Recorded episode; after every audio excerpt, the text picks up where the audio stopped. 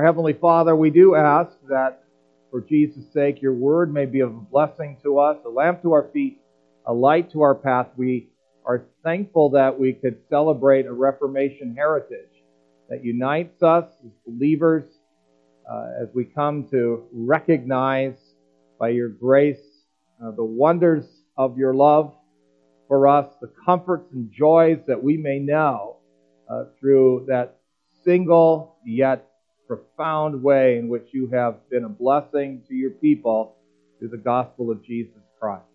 May your word be a blessing to us now too, so that we might serve you well, both in worship and in the world in which we find ourselves. We pray in Christ's name. Amen.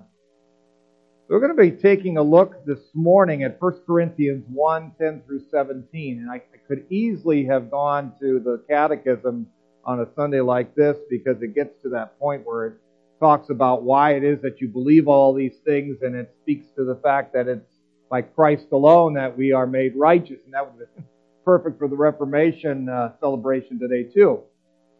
But I also wanted to not lose sight of 1 Corinthians because I wasn't here last week, and Reverend Elise is in the pulpit this week in the evening. And I thought, well, let's pick up on 1 Corinthians 1, 10 through 17 so we don't lose any momentum in that series also. So I will be going back, Lord willing, to evening services with 1 Corinthians and continue my confessional preaching in the morning next week. But we're looking at 1 Corinthians 1 then right now, 10 through 17, as we hear about the apostolic call for unity in this portion of God's Word.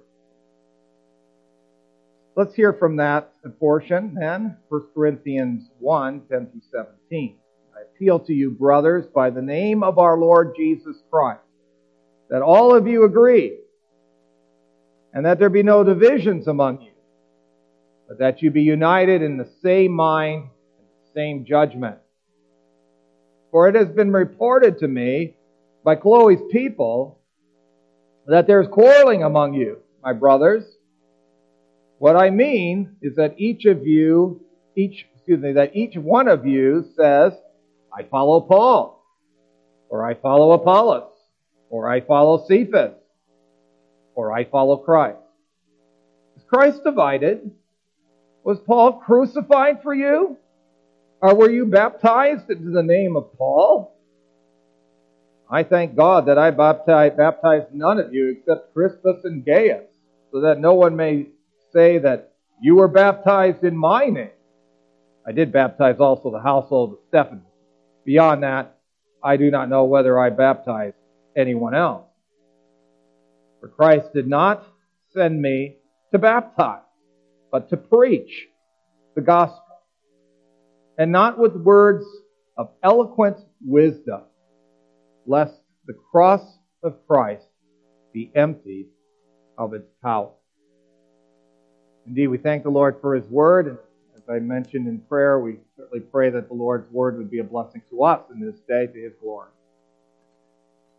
A congregation of our Lord Jesus Christ, Paul's call for unity in the church in Corinth reminds us that divisions in churches and among churches are nothing new to the church of Jesus Christ. In fact, already in the Old Testament, as we see the covenant people being brought together, being called together, nevertheless, there were divisions there too among the covenant people. Some of them had to be because of differences between true and false. But you had the divisions between Cain and Abel, Isaac and Ishmael, Jacob and Esau. Divisions among the 12 tribes between Israel and Judah. And yet, some of those had to be that way. There's certainly a natural division that occurs in the world. We're not all that brotherhood of people just because we're human. There is the seed of the woman, and there is the seed of the serpent.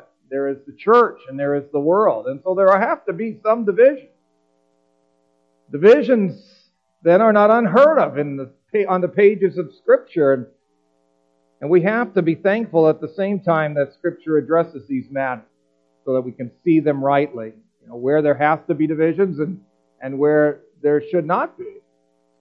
We recognize that it's difficult to see the union of the Church of Jesus Christ in the midst of sinful people. You know, when we got together as a synod this past week, or this 2 weeks ago, you start recognizing the challenge that's even there when you have hundreds of people that are there trying to gain consensus over things, as opposed to having, 10, 12, 15 people in a leadership role, or you just have your own particular church that you have to deal with.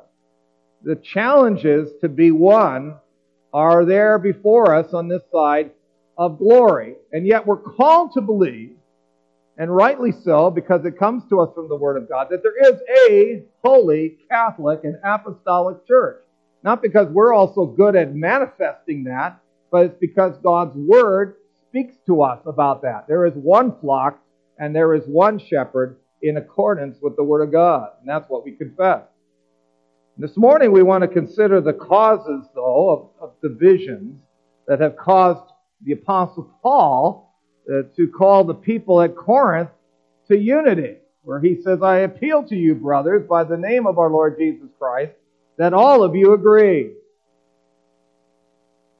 And as we do that, we hope, as the points bring out to us, that we can see what the causes of the divisions were here, but also the solution to the division. So we which is good way to look at it, right? I mean, you're looking at the problems and you're looking at the solutions. So those are our 2 points today. We see, first of all, the causes of the division. And in this particular case, and it's not bringing out an exhaustive list of things that cause divisions, but in this passage, we can see 3 things particularly. One seems to have to do with ethnicity. One has to do with more of closely related to it is pride. Almost being star-crossed, as it were. There's this almost celebrity kind of mentality that was there.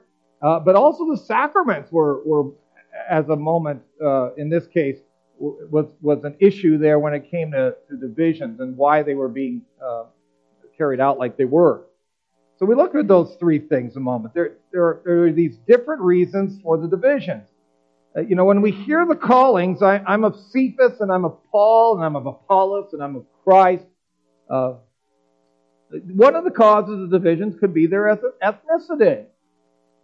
Corinth was a cosmopolitan town. In other words, this was a place where you saw multi-ethnicity taking place. There were people that lived there who were Jews, and there were people that lived there who were Gentiles. And some of the names that are mentioned here have been associated with ethnicity. Peter or Cephas as he's called here, is oftentimes associated with the preacher of the Jews, even though he went to Cornelius, who was a Gentile. And Paul has been tied to the Gentiles, and Paul has said that I was called to preach to the Gentiles. So some people could have been making the gospel a matter of ethnicity. And in the process of doing that, one's identity then is based more on who you were, what you looked like, what color you were, what race you were, more than it being a matter of faith, a matter of grace, a matter of how the Lord has changed your heart on the inside. We celebrate the Reformation this time of the year. But for some, it can seem to be a celebration of ethnicity. As if we were bound together in the Reformed faith because we were of a certain kind of ethnic heritage. Some people have seen it that way. They say, well, you're Reformed because you're Dutch. Well, not everybody in this room is Dutch. Not everyone. But there's that idea that the reason why you're Reformed is because of your background, of your national background. And people used to talk about how it's important that we burn our wooden shoes in the Reformed faith. And sad to say, when people talked like that, what they were really doing was they were misidentifying matters of faith with matters of ethnicity. And of course, ethnicity can be a barrier to a unity in the faith if it becomes more important to us than the faith itself. A church whose agenda, and it's increasingly become that way in places where whose agenda is more politically based on race than the Christian faith, is divisive. And it's ironic because, you know, a lot of times these people say, well, we're trying to bring people together. And in the process, they end up dividing people all the more. When your church's agenda is based on race, it's divisive, it's false, and the reason it's false is because the priority of Christ, whose salvation transcends the nations, is substituted for the priority of race. That inevitably, when you're going to focus on a particular race, it is inevitably going to be divisive by its very nature, as opposed to the King of Kings and the Lord of Lords, who's calling all the nations to himself. So this is one of the issues, and closely related to it is an issue of pride. Another reason for the division is pride, which comes up a bit in the ethnicity, because what becomes most important is one's ethnicity. That's my primary identifying point. But pride or power seems to be part of what's motivated in the contentions at Corinth, the attitudes there. You notice all the I's. You know, I'm of Paul, or whoever it is that's mentioned here. Paul realizes that the focus is in the entirely wrong place. And people are taking pride in associating with various church leaders. And there was a star quality about that, undeniably here, in various people's minds. I'm of Apollos. Well, Apollos was an Alexandrian, very polished in his approach, and that appealed to people. Now, Peter, after all, had been with the Lord in his discipleship, and he was always highly regarded. Paul had been with the church from very early on. But people were choosing their favorite leaders as if they were the ones to whom they belonged. And they were the ones that had a certain power about them. They were the ones that were worthy of following and heeding over against the others. And perhaps some had it right when they said they belonged to Christ, but perhaps they were saying that they were of Christ when others were, because, you know, there was something about them that others didn't have. The mentality did seem to include the idea that one was better than the other. I'm of this group, not of that group.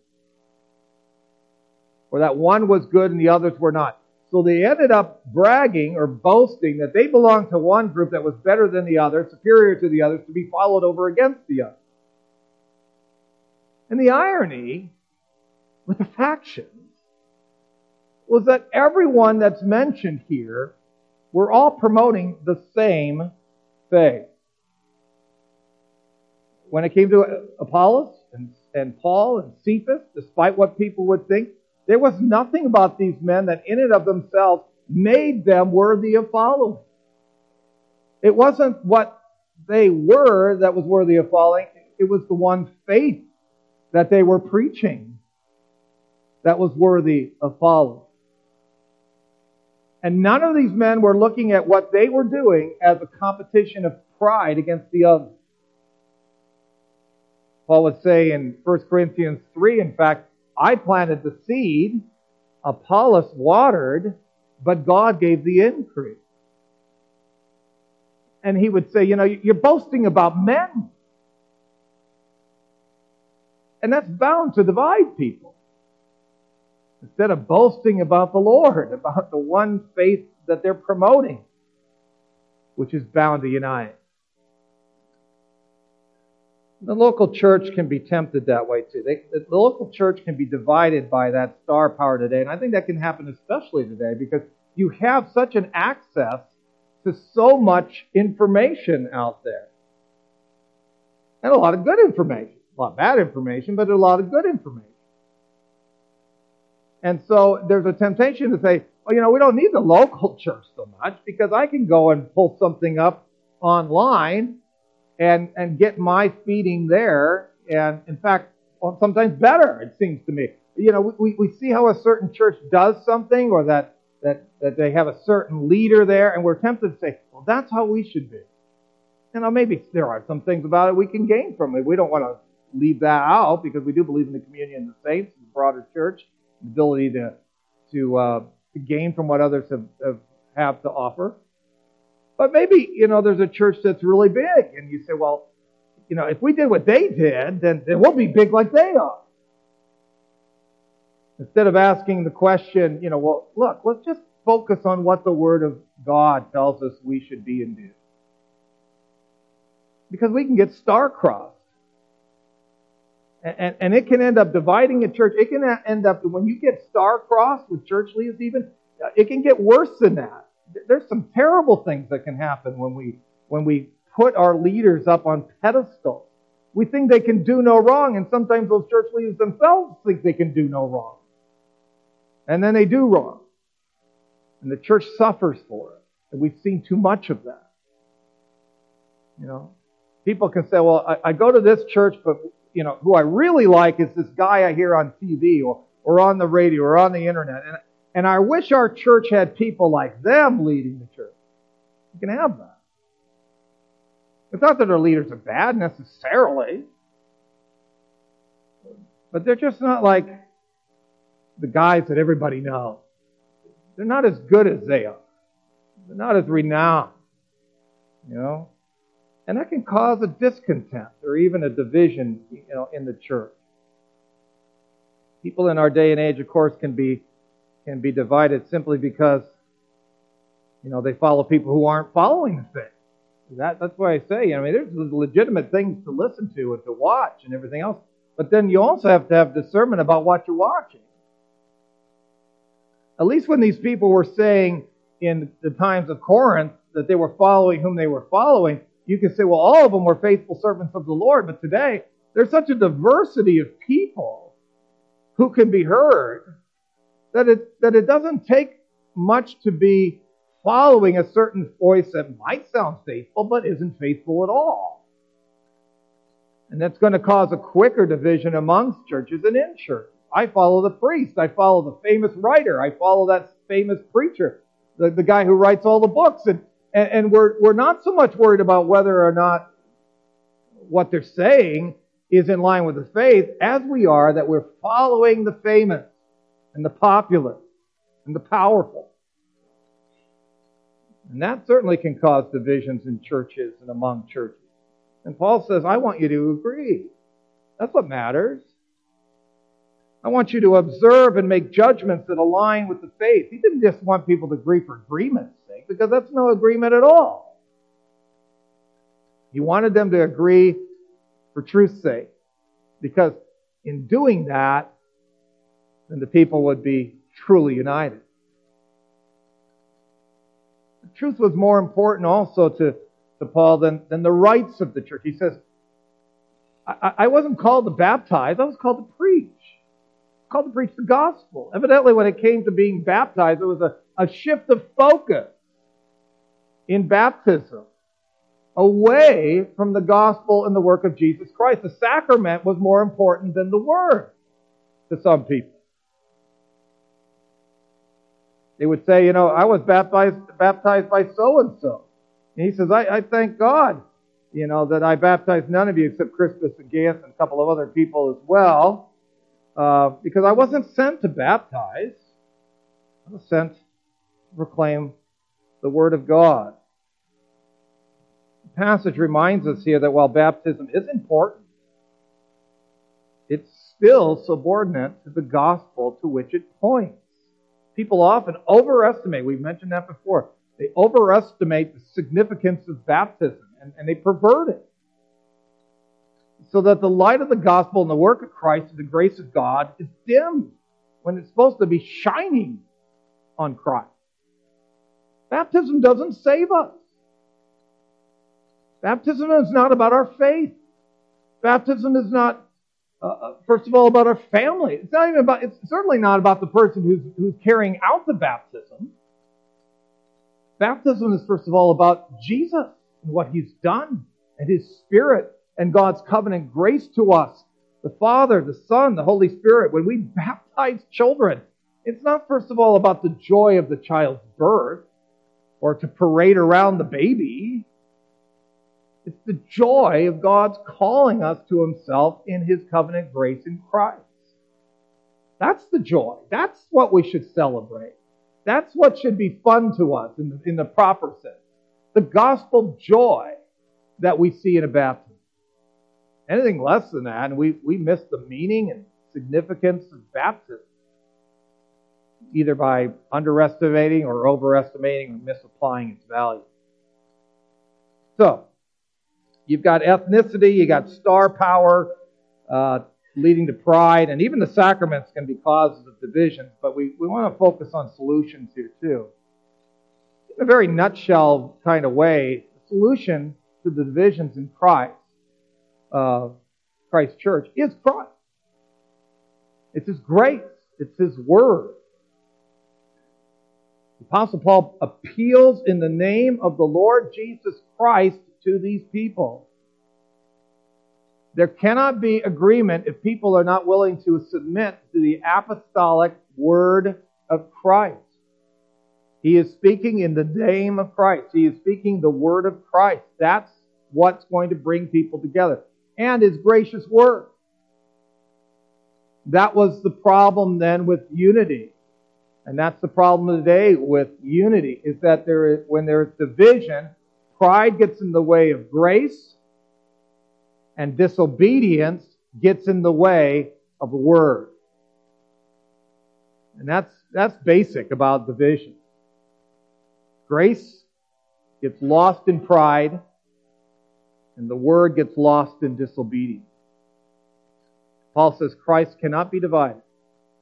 He's the one head of the church, and that head of the church is the reason there's a church in the first place, based on what he did. The church continues to exist today because of what is proclaimed in his name, namely his word. There's one Lord, one faith, one baptism, one God and Father of all. It seems somewhat simple, but because of sin, we make it complicated. We do indeed. We weren't baptized into the name of the famous person or the obscure person who nobody will ever know. The famous church leader is not the one who was crucified for you. He was not the basic reason that your sins were taken away. You are who you are in the church, not because of a certain celebrity, but because of the message of grace and of Jesus Christ. And it's that grace, you see, that is supposed to propel our lives, isn't it? That redeeming grace that is held in common is what binds believers together and should bind us together. It's the apostolic word of Christ that needs to bind us together as well, so that our union will not, first of all, be based on our pride or our power or our ethnicity or who it is that we know or who's the favorite celebrity that we like, but it will be based on the truth of the gospel and the word of Christ. The apostle is going to have a whole lot more to say about matters that were dividing people in Corinth than what we see in our passage. There were wrong ways to look at those things, and there were right ways to look at those things. And Paul's going to show them it's the right way that they needed to look at those things if they were going to be agreed all the more. The more they could all agree on those right things, the more united they were going to be. And the more they could work at agreeing on things in a gracious tone, as products of grace, the more united they were going to be. And that gracious spirit is needed to heed the call to unite his churches and as a church today as well. We have to see our common but yet not common grace in Christ, so that we'll act in gracious way. And we have to see our common faith in Christ according to his word, so that we can grow in union that way. If we proclaim anything less, what we proclaim isn't the gospel of Christ at all. And what we proclaim, like Paul says, is useless. You know, it isn't easy as sinners to bind together. It's not. Our sin puts wedges between us because sin is not the bond of love. Perfect bonding won't occur until the Lord's return. But that doesn't mean we cannot grow in union on this side of glory. We had to deal with an issue at Synod Niagara, and somebody wanted to change one of our platforms and said, we should say that sometimes it's desirable and sometimes it's not desirable that we seek to be one with churches. And thankfully the church has said, no, we can't say that. We need to make every effort to be in the bonds of peace. We may not be able to attain it on this side of glory, but it should always be our desire. It may not always be easy. It may not always be feasible. It may not always be the right time. But you're always desirable of wanting to be one in the bonds of peace. But we realize perfect bonding won't occur until the Lord's return. And it certainly doesn't mean that we cannot grow in union, though, on this side of glory. We're called to that. And we seek to do that, you know, with the confessions that we make in the Reformed faith that we celebrate. We shouldn't, these are confessions that we shouldn't stick in some kind of museum and let them collect dust and say, well, isn't that something how what we used to be like that? Well, we're not going to be like that anymore. No. You know, we call them the three forms of unity for nothing. We don't call them that for nothing. You know, the Heidelberg Catechism, Belgic Confession, Canons of Dort, they bind us together on a common accord. And when we share those confessions, we share a bond in faith. We come to see over time in history that when those confessions are ignored, unity breaks down in churches and among churches. It's unmistakably seen. And that way, as we continue to preach them in the churches, we keep the faith fresh in our minds. We continue to remember that what binds us together is the common faith that we have in the gospel of Jesus Christ, our gracious Savior and Head, so that by grace we'll be gracious to one another. Because we find our common bond in the precious and common faith that we profess to share.